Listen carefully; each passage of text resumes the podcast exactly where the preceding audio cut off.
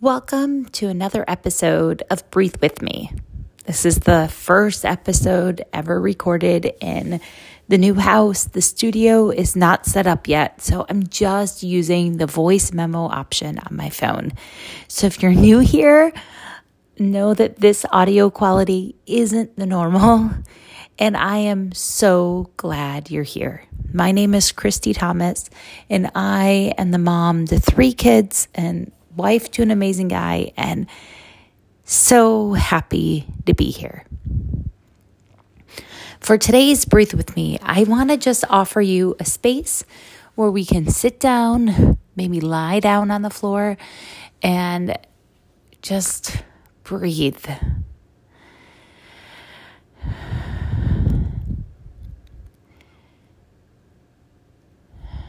So let's take a big inhale together. Exhale. And I'm going to choose to sit. And while I'm sitting, I'm actually going to trace a square with my fingers. It's been a while since we did a block breath together. And while I'm doing these block breaths, I'm going to remember joy.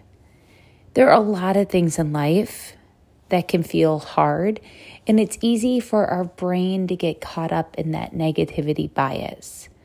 So instead, I would love for you to focus on the joy. I'm not trying to dismiss the hard things in life. I just know as I sit in this room with moving boxes and and some chaos and clutter, it would be really easy for me to miss the joy. Okay? The hard is really obvious around me. So let it be easy. I know that we can do hard things, but instead, let's do the things that are filled with joy. Ready? Let's be soft together. So inhale, hold, exhale, hold. Inhale. Hold. Exhale. Hold. Inhale. Hold. Exhale.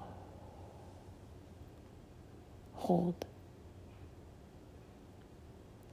Inhale. Hold. Exhale.